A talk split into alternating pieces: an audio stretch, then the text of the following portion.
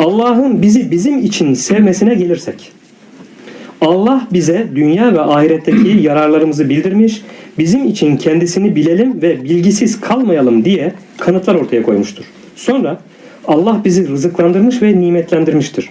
Halbuki biz onu tanıyıp bizde kanıtlar bulunduktan sonra ihmal ederiz. Bizdeki deliller sahip olduğumuz her nimeti Allah'ın yarattığını ve bunların tekrar ona döneceğini gösterir. Allah nimetleri ancak kendisiyle nimetlenelim ve onunla ayakta duralım diye bizim için yarattı. Bu eksiksiz iyilikten sonra ona şükretmeyiz. Halbuki akıl nimet verene teşekkürü gerektirir. Allah'tan başka ihsan sahibi olmadığını öğrendik. Onun ihsanının bir yönü de bize kendi katından edep ve saygı öğreten bir elçi göndermesidir. Böylelikle onun nezdinde bizim lehimizde olan şeyleri bize öğretir.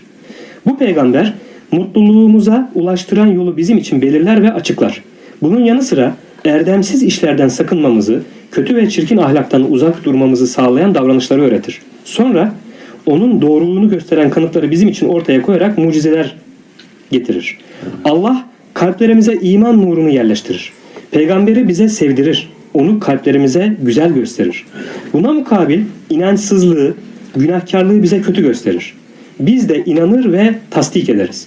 Allah bize razı olduğu şeylere ulaşma imkanı verir. Bizi sevdiği ve razı olduğu işlerde kullanır.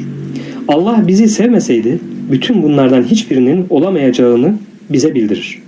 Sonra rahmetinin gazabını geçmiş olduğunu, bedbaht olanın da bedbaht olduğunu bize bildirir.